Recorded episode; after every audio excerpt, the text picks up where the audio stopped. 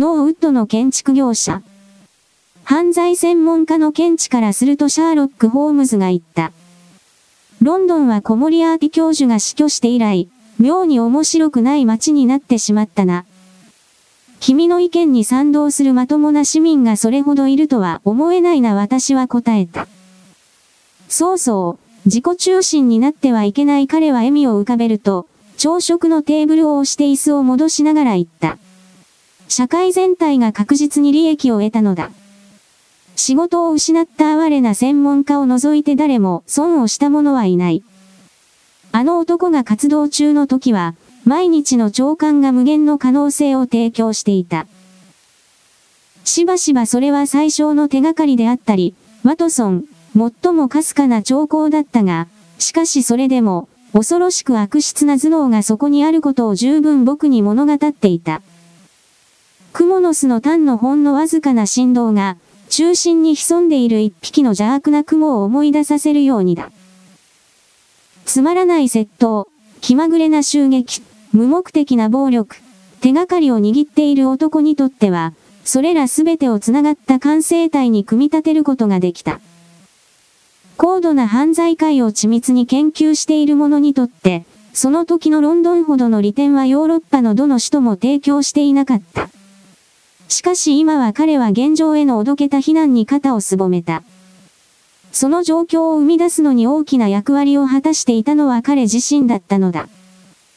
今、私が説明しているこの時期は、ホームズが復活を果たしてから数ヶ月後のことだった。彼の求めに応じて私は診療所を売り払い、以前のベーカー街の住居に戻って同居していた。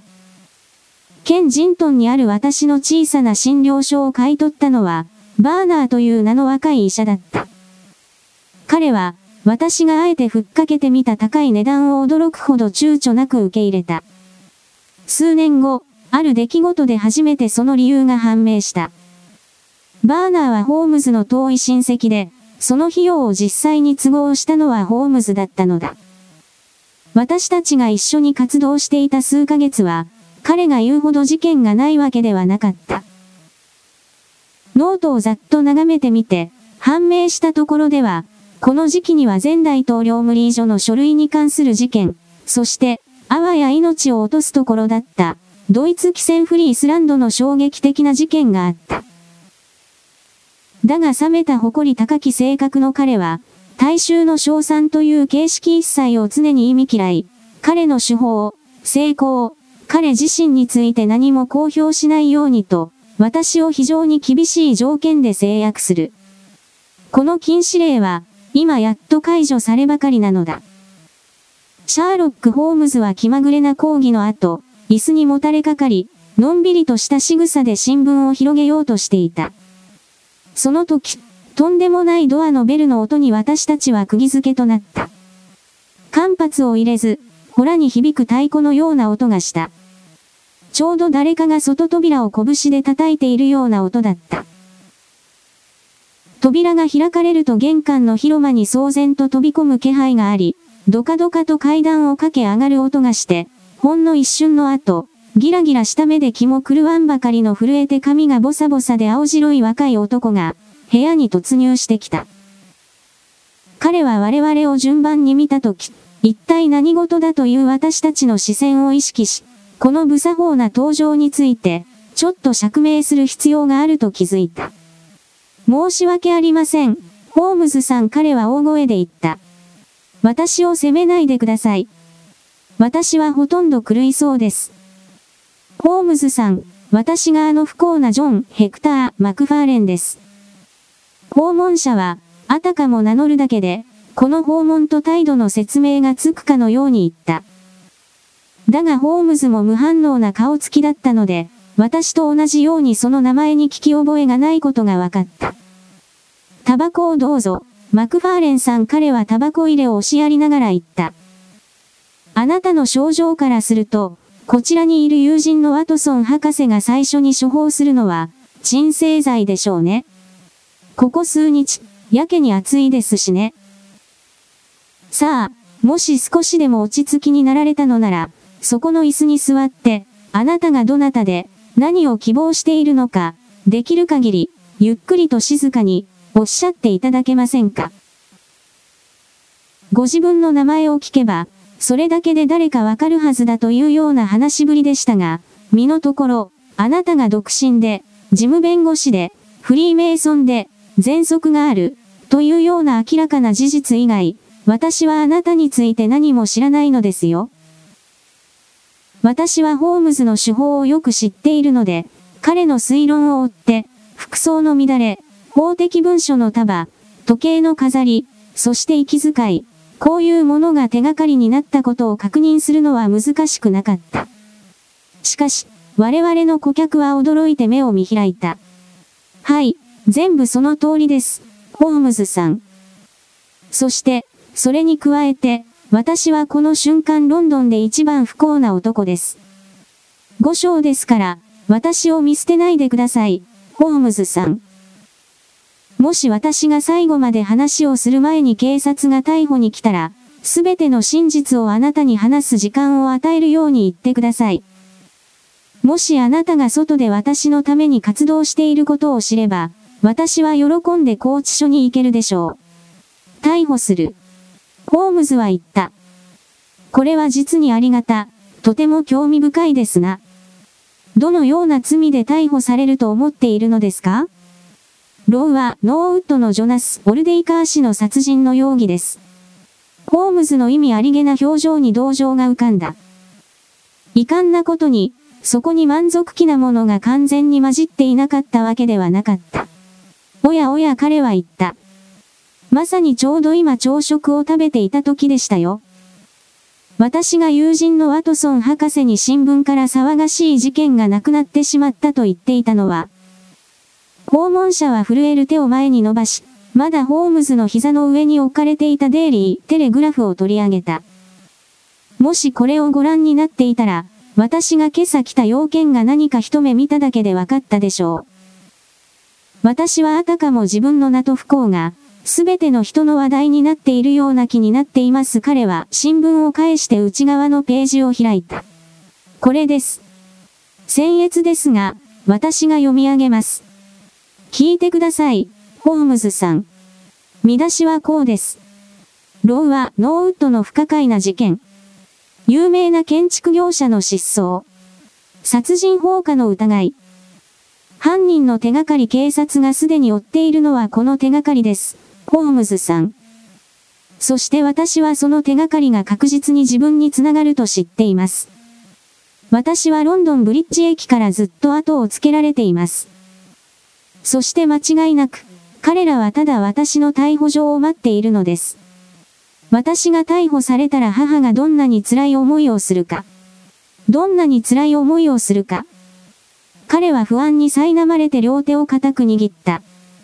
そして椅子の上で前後に体を揺すった。私は暴力行為の犯罪者として告訴されているこの男性を関心を持って見つめた。彼は甘色の髪をし、顔立ちは良く、くたびれた冴えない服装をし、恐れおののいた青い瞳で、綺麗に髭を剃り、か弱そうで敏感な口をしていた。年は27歳前後だったろうか、紳士にふさわしい服と態度だった。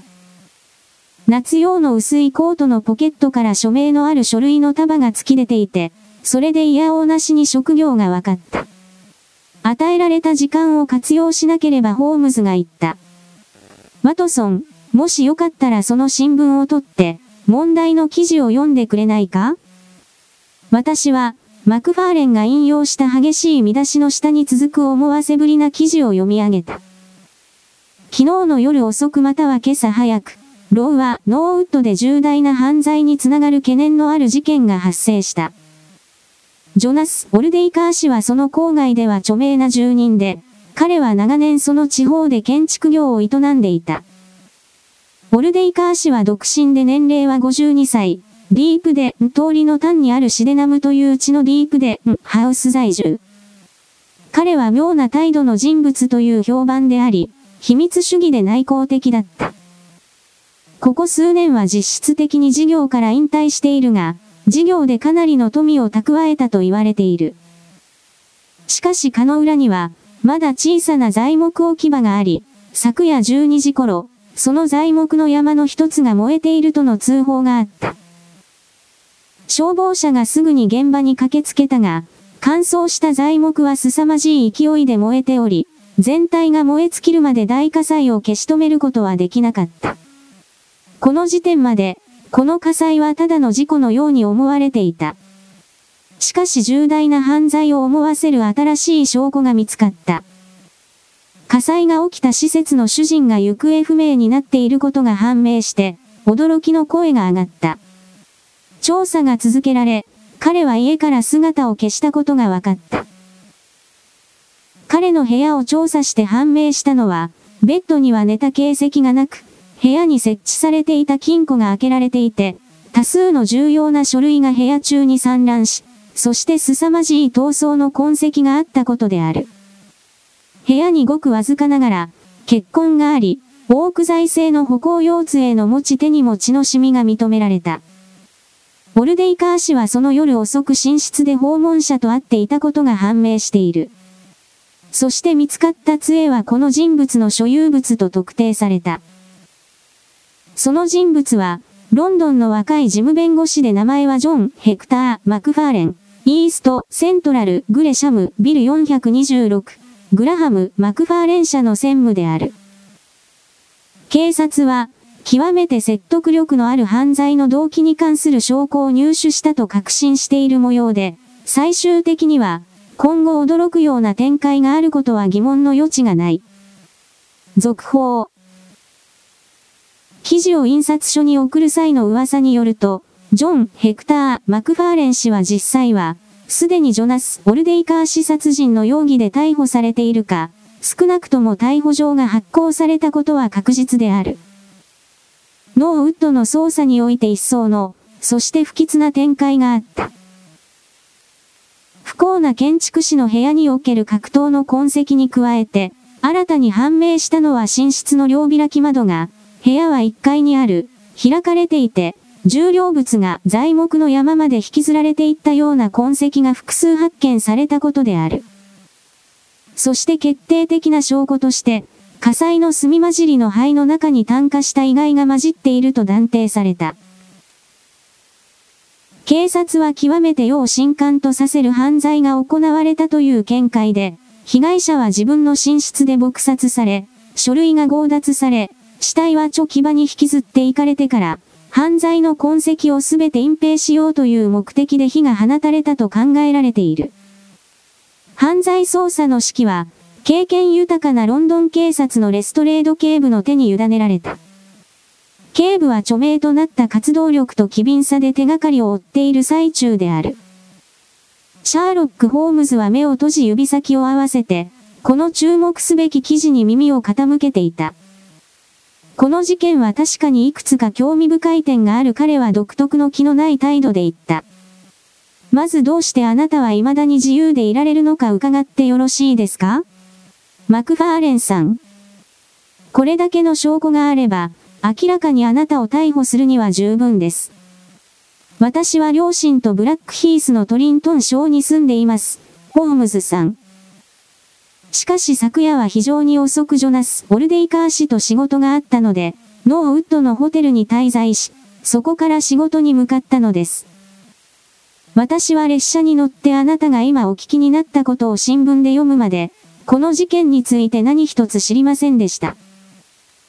すぐに私は自分の立場が恐ろしく危険であることに気づき、この件をあなたの手に委ねようと急いでやってきたのです。町の仕事場か自宅にいたなら間違いなく逮捕されていたでしょう。ロンドン駅から一人の男につけられています。間違いなく、ああ。なんだあれは？それはベルが鳴る音だった。すぐ後に階段から重々しい足音が聞こえた。次の瞬間、旧友のレストレードが扉口に姿を見せた。その肩越しに、ちらりと一人か二人、制服を着た警官が外にいるのが見えた。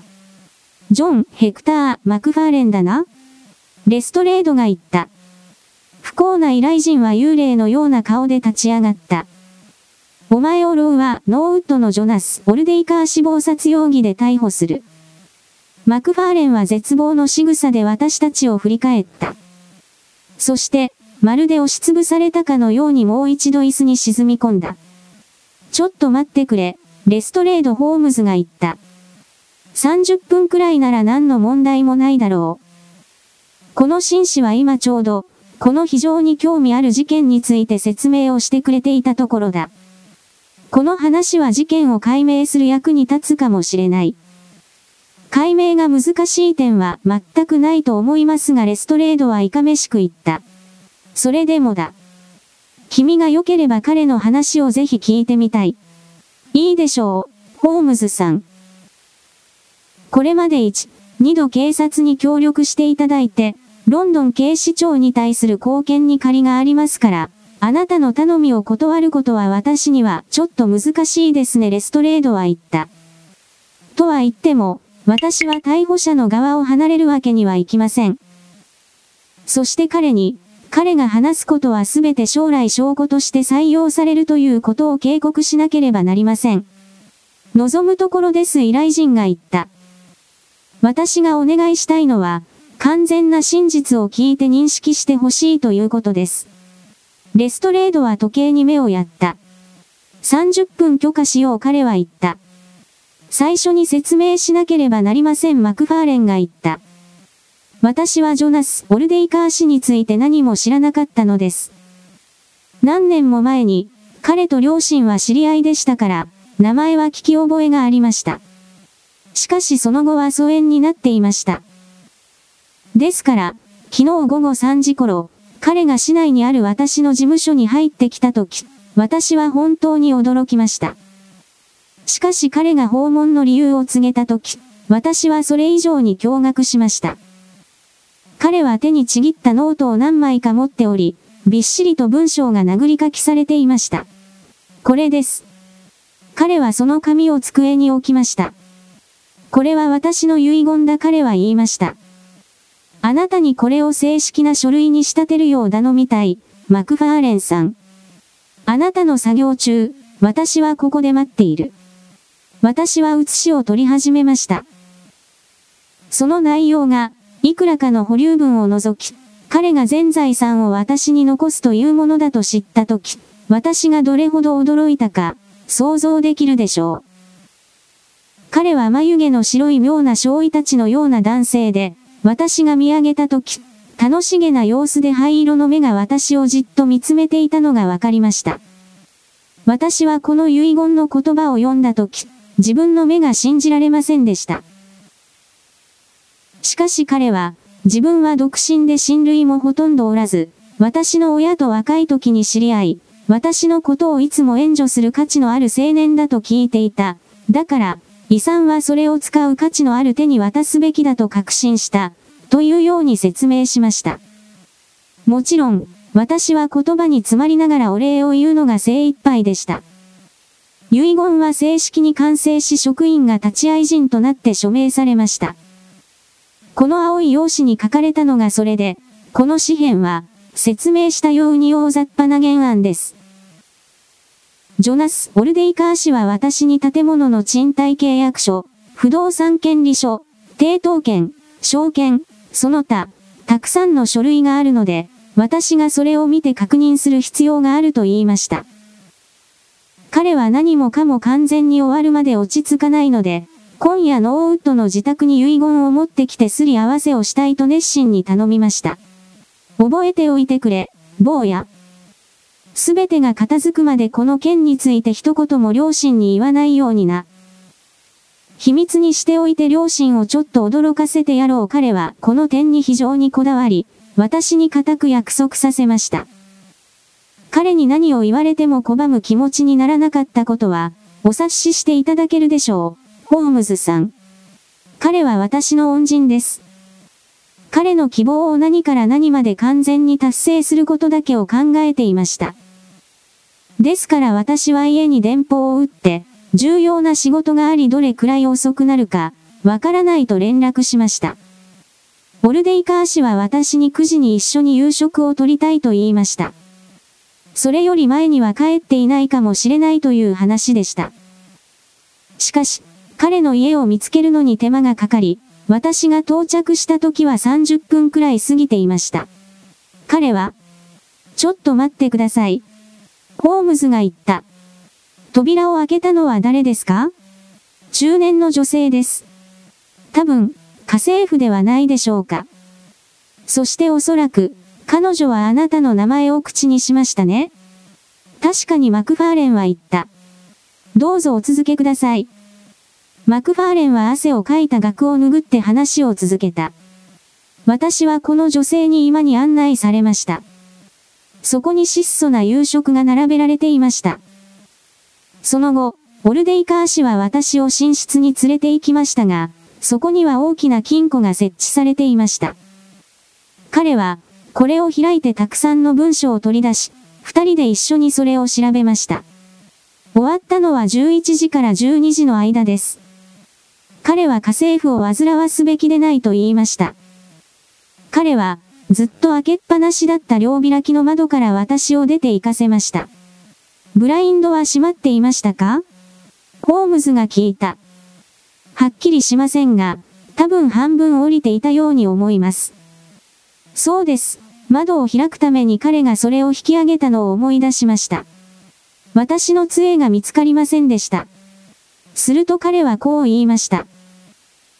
心配ない、坊や、これからよく会うことになるだろうから、君が今度来るまで杖は預かっておこう私は彼を部屋に残して帰りました。金庫は開いており、書類は封印されてテーブルに置いてありました。非常に夜遅くてブラックヒースまで帰れなかったので、アナーリー・アームズというホテルで一夜を過ごし、この恐ろしい事件を今朝新聞で読むまで、私はそれ以上、何も知りませんでした。まだ、お聞きになりたいことがありますかな、ホームズさんレストレードが言った。彼の眉はこの注目すべき供述の間、1、2度釣り登っていた。ブラックヒースに行くまではないですが。ノーウッドではないですかレストレードが言った。ああそう、確かに、そう言うべきだったですがホームズは意味ありげな笑みとともに言った。レストレードは彼の許容範囲を超える経験で、このカミソリのような頭脳が自分には手に負えないものを切り裂くことができると知っていた。彼は怪げそうな顔でホームズを見つめていた。ちょっと個人的に話しすることがありそうですが、ホームズさん彼は言った。さあ、マクファーレン、巡査が扉口にいる。それから四輪馬車が待っている悲惨な青年は立ち上がり、そして最後にすがるような眼差しを向けると、部屋から歩いて出て行った。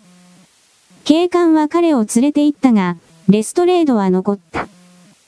ホームズは遺言の下書きを書いた紙を取り上げ、非常に熱心な表情で見つめた。この文書にはちょっと得意な点がある、レストレード、そう思わないか？彼は紙を押し戻しながら言った。警部は当惑した表情でそれを見た。最初の数項は読めますね。2ページ目の真ん中も、最後の1、2項も。ここは印刷物のように明確だ彼は言った。しかしその間の書き方は非常に汚い。全く読めないところが3箇所ある。それをどう判断する？ホームズは言った。さあ、あなたはどう判断するんですか？それは列車の中で書かれたものだ。綺麗な文字は駅を、汚い文字は運転中を、そして非常に汚い文字はポイント通過を意味する。科学的専門家ならすぐにこれをこれは郊外線で書かれたと断定するだろう。大都市に非常に近接した場所以外、これほどポイントが短時間で続く場所は他にはあり得ない。この遺言を書くのに列車に乗っている時間を全部使ったと仮定すると、その列車はロンドンブリッジとノーウッドの間に一度だけ停車する特急列車だ。レストレードは笑い出した。あなたが持論を展開し出すと、私には手に負えませんな。ホームズさん彼は言った。それがこの事件に何の関係があるんですか？つまり、これによって、あの遺言は昨日移動中にジョナス・オルデイカーによって書かれたという点で、あの青年の話が裏打ちされている。これは奇妙だ。そうじゃないか？一人の男が書くも行き当たりばったりの方法でこんなに重要な書類を書くとは。これは彼が、実務上その書類に対した意味がないと考えていたことを暗示する。もし、男がある遺言を書くとして、それを履行する意図が全くなければ、こんな書き方をするかもしれない。それで、彼は同時に自分自身の死刑執行書を書き上げたわけだレストレードは言った。そう思うのかね？あなたは違うと？なるほど、確かに可能性はある。しかしこの事件はまだ僕には不明瞭だな。不明瞭？いいですか？もしこれが不明瞭ならどんなものが明瞭であり得ますか？ここに一人の若い男がいる。彼は突然もしある特定の老人が死ねば財産を相続すると知る。彼はどうするか。彼は誰にも何も言わない。しかし彼はその夜、何らかの名目で依頼人に会いに外出するよう手はずを整える。彼はその家のもう一人の人物が寝るまで待つ。男が部屋に一人きりの時に彼を殺す。材木の山の中で死体を焼く。そして近くのホテルに向かう。部屋と杖の結婚は非常にわずかだった。彼が犯罪時に出血がなかったと考えていた可能性は大きい。そしてもし死体が完全に消滅すれば、彼の死因や殺害方法を全部隠せると考えた。それらは何らかの理由で、足がつきそうなものだったに違いない。これが全部明瞭ではないというのですか？そこが僕には気になる、親愛なるレストレード、少し明瞭すぎることがホームズは言った。君は素晴らしい資質があるが、想像力が足らない。だが、もし君が一瞬でも自分をこの男の立場に置いてみれば、君は遺言が作成されたまさにその夜を犯行日として選ぶだろうか？二つの事件をそんなに密接に関係させるのは、君にとってちょっと危険に思えないだろうか？さらにだ。使用人に通されて、自分が家にいることが分かっているような機会を選ぶだろうか？最後に、君は死体を隠すために大変な労力を使ったにもかかわらず、自分の杖を犯罪の目印とするために置いていくだろうか？認めたまえ、レストレード、これは全くありそうもない出来事だ。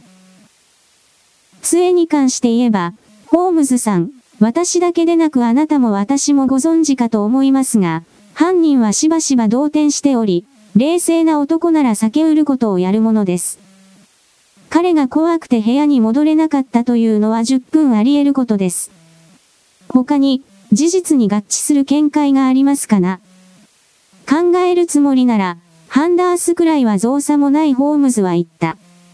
これは例えば、非常に可能性があり有望な案だ。無料で申請しよう。この老人は明らかに価値がありそうな書類を広げていた。通りかかった不老者が窓からそれを見る。窓のブラインドは半分しか降りていなかった。事務弁護士が出ていく。その不老者が入ってくる。彼はそこあった杖を掴んで、オルデイカーを殺害する。そして死体を焼いて離れる。どうして不老者は死体を焼かなければならんのです。そのことを言うなら、なぜマクファーレンがやらねばならんのだ？何らかの証拠を隠滅するためです。もしかしたら不老者は殺人があったことを全部隠したかったのかもしれない。ではなぜ何も持っていかなかったのです？その書類が現金化できないものだったからだ。レストレードは首を振った。しかし私には、彼の態度はそれまでほど、確信がないように見えた。それでは、シャーロック・ホームズさん、あなたはその不老者を探せばよいでしょう。あなたがその男を探している間、我々は犯人を交流します。いずれどっちが正しいかわかるでしょう。この点だけはっきり言っておきましょう、ホームズさん。私たちの知る限りでは、持ち出された書類はなく、そして拘束者は書類を持ち逃げする必要のない世界でただ一人の人物です。何しろ彼は法定相続人で、何が起きても相続するはずだったのですから。ホームズはこの意見に痛いところを突かれたように見えた。僕はその証拠がある意味で君の説に非常に好都合だということを否定するつもりはない彼は言った。僕はただ他に可能な理論があると指摘したかったのだ。君の言うようにいずれ決着がつくだろう。それではごきげんよう。今日の調査の途中で多分、ノーウッドに顔を出すつもりだ。その時、君の進捗状況を見に行くよ。警部が去った後、ホームズはあたかも性分にあった仕事を前にしたような鋭敏な雰囲気で立ち上がると、仕事の準備をした。シャーロック・ホームズがどれくらい睡眠をとったかはわからない。しかし私が朝食に降りてきた時、彼は目の周りにできた熊でギラギラした目を一層輝かせ、青ざめてイライラしていた。椅子の周りの絨毯にタバコの吸い殻と早ずりの長官が巻き散らされていた。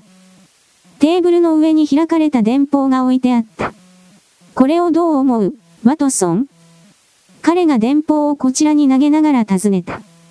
それはノーウッドから来たものだった。次のように書かれていた。重要な新しい証拠を入手。マクファーレンの有罪は間違いなく確定。この件から手を引くことを忠告する。レストレード。容易ならぬ事態のようだな私は言った。レストレードの小さな勝利のおたけびだ彼は苦笑いしながら答えた。しかしこの件から手を引くのは時期尚早だろう。つまるところ、新しい重要な証拠とは諸刃の件だ。もしかするとレストレードの想像するものとは全く違った方向に切り込むことになるかもしれない。朝食をとってくれ、ワトソン。一緒に出かけて、何ができるか、考えよう。今日は君の動向が、そして君の精神的助けが、きっと必要となるように思う。ホームズは自分では朝食を取らなかった。極度に緊迫した時には、自分自身に食事を許さないという変わった習性のためだ。私は彼が自分の鉄のような強さを頼みして、完全な栄養失調でヨロヨロになったのを知っている。今はエネルギーと神経の力を消化に使うのを容認できない彼は、私の医学的講義にそう答えたものだ。だから私はこの日の朝、彼が朝食に手をつけずに私と一緒にノーウッドに出発しても驚かなかった。未だに下劣な見物人の一軍がディーク、ディーン、ハウスを取り囲んでいた。それは私が想像していたような郊外住宅だった。門の中でレストレードは私たちを出迎えた。彼の顔は勝利に蒸気し、その態度は、甚だ得意げだった。やあ、ホームズさん、もう私たちが間違っていると証明できましたかな？あなたの不老者は見つかりましたか？彼は大声で言った。まだ何の結論も出していないホームズは答えた。しかしこっちは昨日結論を出しましたよ。しかも今や正しいことが証明されました。ですから今回は、警察がいささかリードしていることを認めるべきですが、ホームズさん。確かに、いつもと違うことが起きたと言いたゲダなホームズは言った。レストレードは高らかに笑った。あなたは誰よりも任されるのが嫌いですな彼は言った。人間はいつでも自己流でやれると思ってはいけない。そうですな、ワトソンヒロシ。こちらへどうぞ。良ければ、紳士諸君、私は今回限りで、あなた方にこの犯罪を犯したのはジョン・マクファーレンだという確信を持たせることができると思いますが。彼は通路を通り、向かいにある暗いホールの中に我々を案内した。ここが犯行後、式マクファーレンが帽子を取りに来た場所に違いない彼は言った。さあ、これを見てください芝居じみた突然さで彼はマッチをこすった。その光で漆喰の壁に血のシミが照らし出された。彼がマッチを近づけると、それがただのシミではないことが見て取れた。それはくっきりと押された親指の指紋だった。自慢の拡大鏡でご覧ください、ホームズさん。今そうするところだ。同じ指紋は二つとないことはご存知でしょう？そういう話だな。そうでしょう。ではその指紋を、こちらの私の命令で今朝取られたマクファーレンの右手の親指のロー型と比較していただけますか？ロー型から取った指紋を血の後に近づけると、拡大鏡がなくてもこの二つが間違いなく同じ親指の指紋だと分かった。私はどう考えても不運な依頼人はおしまいだと感じた。これは決定的だレストレードが言った。確かに、これは決定的だ私は思わず繰り返した。これは決定的だホームズが言った。彼の口調の何かが耳に残り、私は振り返って彼を見た。彼の表情に驚くべき変化が起きていた。彼の顔は内面の歓喜に歪んでいた。目は星のように輝いていた。私には彼が発作的な笑いをこらえようとして、必死の努力をしているように見えた。これは、これは、彼はとうとう言った。誰がこんなことを予想していただろう？おやおや、見た目は当てにならないな。あんなに高青年に見えるのにね。これは自分の判断力を信用してはならんという我々の教訓だな。そうじゃないかね、レストレード。そう、我々の中にはちょっとばかり自信過剰に傾いている者もいますからな。ホームズさんレストレードは言った。この男の無礼は腹立たしい限りだったが、言い返しようがなかった。この青年がかけ釘から帽子を取るときに右手の親指を壁に押し付けるとは、なんとまあ好都合な。よく考えてみると、間違いなく実に自然な動作でもあるホームズは表面的には落ち着いていた。しかし話しているとき、彼の体全体が抑圧された興奮に身もだえしていた。ところでレストレード、この注目すべき発見をしたのは誰だね？夜景の巡査の注意を引いたのは、家政婦のレキシントン夫人です。その夜景の巡査はどこにいたのかね？犯罪が行われた寝室で現場保存のために待機していました。しかしどうして昨日警官はこの結婚に気づかなかったんだろうねホールを細かく調査する特別な理由があったわけではないですからね。それに、ご覧の通りそこはそんなに目につきやすい場所ではありません。いや、もちろん目につきにくい。昨日そこに結婚があったのは絶対に確かなんだろうね。レストレードはまるでホームズがちょっとおかしくなってきたというような目で見た。身を言うと私自身も、彼のおどけた態度と、かなり無茶苦茶な言動にびっくりした。ホームズさんは、マクファーレンが自分の証拠を強化するために真夜中に拘置所を抜け出したとでも、お考えなのかどうか私にはわかりかねますが、レストレードは言った。あれが彼の親指の指紋でないのかどうかは、世界中のどんな専門家にでも任せますよ。あれは間違いなく彼の親指の跡だ。それで十分ですレストレードが言った。私は実務的な人間です、ホームズさん。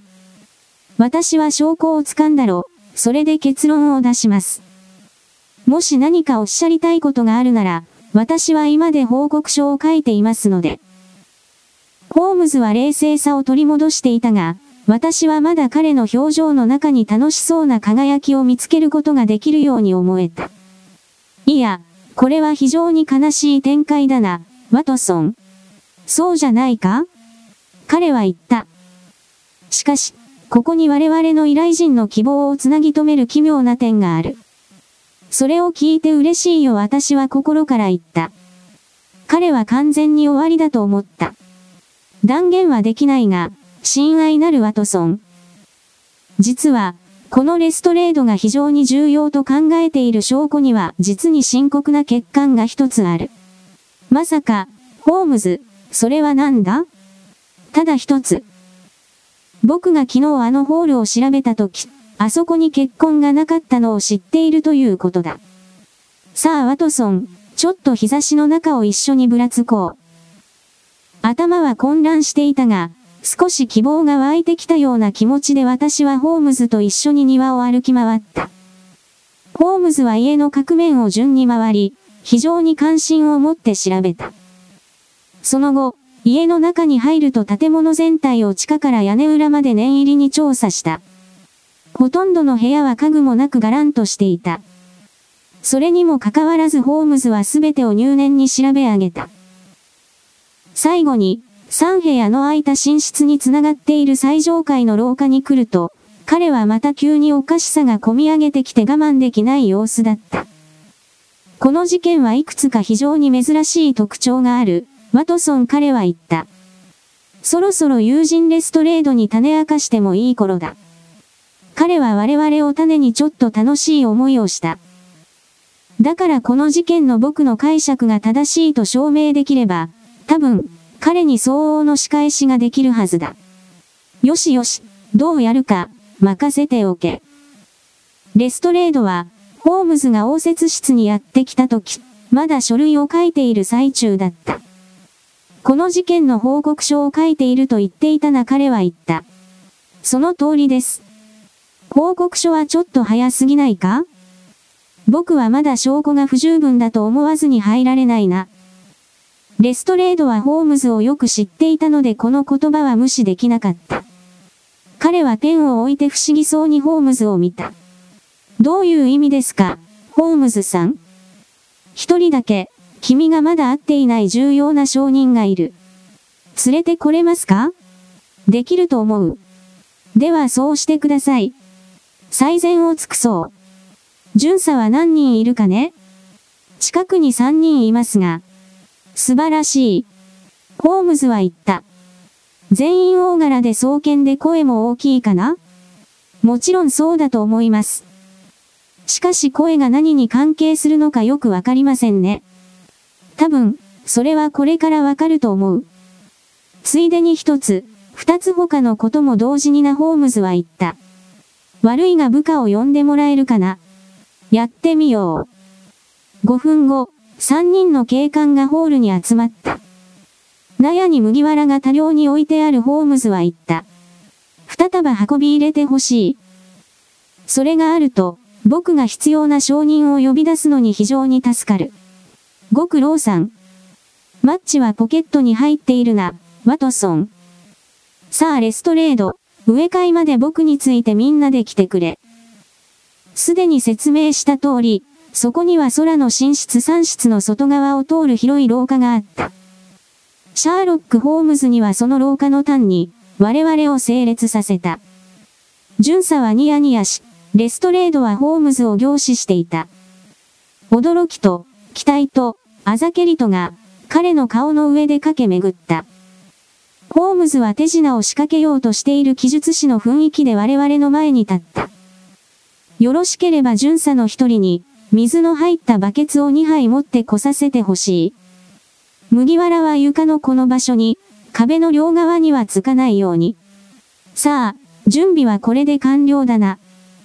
レストレードは顔を真っ赤にし、すでに切れかけていた。私たち相手に何の冗談をするつもりか知りませんが、ホームズさん、何か知っているなら、こんなバカな真似はしないではっきり言ってください。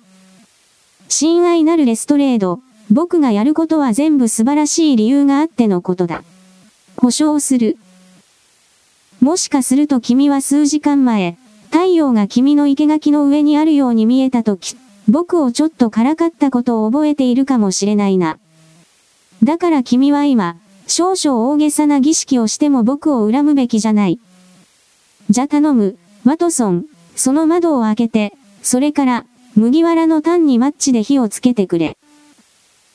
私がその通りにすると、乾いた麦わらがパチパチ音を立てて炎を上げ、灰色の煙が気流に乗って、渦を巻きながら廊下の単へ流れていった。今こそ、君のために証人を呼び出せるか、確かめよう、レストレード。皆さん、火事だ。と叫ぶのに協力してほしい。さあ今だ、 one、two、three。火事だ。皆、大声で叫んだ。ありがとう。お手数ですがもう一度。火事だ。あと一回、皆で一緒に。火事だ。この叫び声はノーウッド全部に轟いたに違いない。その声が消えるや否や、驚くべきことが起きた。廊下の単の硬い壁だと見えたところに、突然扉がパッと開いた。そこから、背の低いしなびた男が、ダットのごとく飛び出してきた。上出来だな。ホームズが静かに言った。ワトソン、バケツの水を麦わらにかけてくれ。それでよし、レストレード、見逃された重要商人を紹介させていただきたい。ジョナス・オルデイカー氏です。警部は真っ白になるほどの驚きで新参者をまじまじと見つめた。相手は廊下の明るい光で、目をパチパチさせていた。そして我々とくすぶっている火を覗き込んだ。ずる賢そうな、意地の悪そうな、悪意に満ちた、ずるそうな灰色の目、白髪混じりのまつげ、醜悪な顔だった。これはどうしたことだ、一体？ついにレストレードが言った。この間、ずっと何をしていたんだ、ええ？オルデイカーは、警部が怒りに逆上して真っ赤な顔になったのに怯え、わざとらしく笑った。実害は何もないですよね。実害がない無実の男を公主刑に送るために悪知恵の限りを尽くしただろうが。もしこの紳士がいなかったら、お前の思い通りになったかもしれないぞ。卑劣な男は泣き言を言い始めた。ちょっとしたジョークなんで。本当です。ほう。ジョーク、そうか？言っておくが、お前の方が笑えることは絶対ないぞ。下に連れて行け。私が行くまで今に止めておけ。ホームズさん警官が出て行った後、彼は続けた。巡査の前ではお話できませんでしたが、ワトソン博士の前なら行っても構いません。これは今までで一番お見事でした。どうやってこれができたか、私には謎ですが。あなたは無実の男の命を救いました。そして私の警察での評判を破滅させかねなかった深刻な不祥事を未然に防ぎました。ホームズは微笑んで、レストレードの肩をポンと叩いた。破滅する代わりに、レストレード警部、君の評判は大いに上がることになるだろう。ただ君が書いていた報告書を、ちょっと修正すればいい。そうすれば、レストレード警部の目をくらますのはいかに難しいか、評判になるぞ。あなたは自分の名前が出なくてもいいんですか？全然構わんよ。仕事はそれ自体が報酬なのだ。多分かなり先になって僕も名声を得るだろうね。僕が熱心な専属歴史家に対して、もう一度原稿用紙を広げてもいいと許可すれば、そうだね、ワトソン。さあ、ドブネズミが隠れていたところを見に行こう。裏がキスリ下地で氷が漆喰の仕切り壁が、廊下の端から1.8メートルの場所に廊下と直角に作られ、その壁に扉が巧妙に隠されていた。日差しの下の細い隙間から光が入ってきていた。家具が数点あり、宙にはたくさんの書籍、書類と一緒に食料と水の備蓄があった。建築業を営んでいる者のの強みだねホームズは我々が出てきたと聞いた。彼は一人の共謀者もなく自分用に小さな隠れ家を作りつけることができた。もちろんあのふざけた家政婦は別だ。さっさと彼女を拘束することだな。レストレード。ご忠告の通りにしましょう。しかしこの場所をどうやって知ったのですか？ホームズさん。僕はあいつがこの家の中に隠れていると確信を持った。僕はある廊下を補足し、それが下の廊下より1.8メートル短いことを発見した。どこに彼がいるかは極めて明快だった。僕はあいつが火事だという叫び声を聞いても静かに寝転んでいるほど大胆な奴じゃないと思った。もちろん踏み込んで連れ出すこともできた。しかし僕には、あいつに自分で居場所を明かしてもらうのも一興だった。それに僕は君にちょっともったいをつけられた借りがある、レストレード、今朝君にからかわれた分だ。確かにそれでおあいこですね。しかし一体どうやって彼が家の中にいると分かったのですか？あの指紋だよ、レストレード。君はあれを決定的だと言った。確かにそうだったのだが、極めて違った意味でだ。僕は前の日にあれがなかったことを知っていた。君も覚えているかもしれないが、僕は些細なことに非常な注意を払うのだ。だから僕はホールを調べていた。そして壁に汚れがなかったことは確かだった。だから、それは夜の間につけられたのだ。しかしどうやって？実に簡単だ。あの封筒に封をするとき、どれかをジョナス・オルデイカーはマクファーレンに柔らかいローの上から親指で押させて封をした。多分、極めて早く極めて自然にそうしたのだろう。おそらく、あの青年自身も覚えていないと思う。しかし、まず間違いなくそういうことがあったのだ。オルデイカー自身もそれを使って悪事ができるとは考えていなかった。彼はあのねぐらで今回の件をじっくり考えているうち、突然思いついたのだ。その親指の型を使ってマクファーレンを絶対確実に有罪にできる証拠を。それは彼にとって全く簡単なことだった。その封印から老型を取り、針で刺した傷から取れる程度の量の血で濡らし、そして夜の間に自分自身か家政婦の手によって壁に印をつける。もし彼が避難所に持ってきたあの文章を調べたら、かけてもいいが、親指の型がある封印が見つかるはずだ。素晴らしい。レストレードは言った。素晴らしい。あなたの説明はクリスタルのように明白です。しかしこの手の込んだ偽装工作の目的は何なんでしょうか？ホームズさん。私には、警部の横柄な態度が突然、子供が先生に質問するような態度に変わるのを見るのが、愉快だった。その説明はそれほど難しくはないだろう。非常に根の深い、底意地の悪い、執念深い人物が、今開花で待っている紳士なのだ。君は彼がかつてマクファーレンの母親に拒絶されたことを知っているか知らない。僕は君に、まずブラックヒースに、その後ノーウッドに行くべきだと言っただろう。この屈辱は、彼はそう捉えただろうが、彼の底意地の悪い陰謀好きの頭脳に居座ってうずいていた。彼はずっと復讐を望んでいたが、チャンスは来なかった。しかし去年から一昨年、彼は逆風に見舞われ、僕の考えでは秘密投機だ。深刻な状態に陥る。彼は債権者を欺くことを決意する。この目的で、彼はコーネリアス氏なる人物に多額の小切手を振り出す。この男は、僕の想像では彼の別名だ。僕はまだあの小切手を調査していないが、まず間違いなく、その金はどこか地方都市の銀行にコーネリアス名義で預金されているはずだ。オルデイカーはその地で、時々二重生活を送っていた。彼は名前を完全に変えるつもりだった。彼は金を引き出し、姿を消し、どこかでもう一度人生をやり直す。全くありそうな話だ。彼は突然ひらめいた。殺されたことにすれば、すべての追跡を逃れられるかもしれない。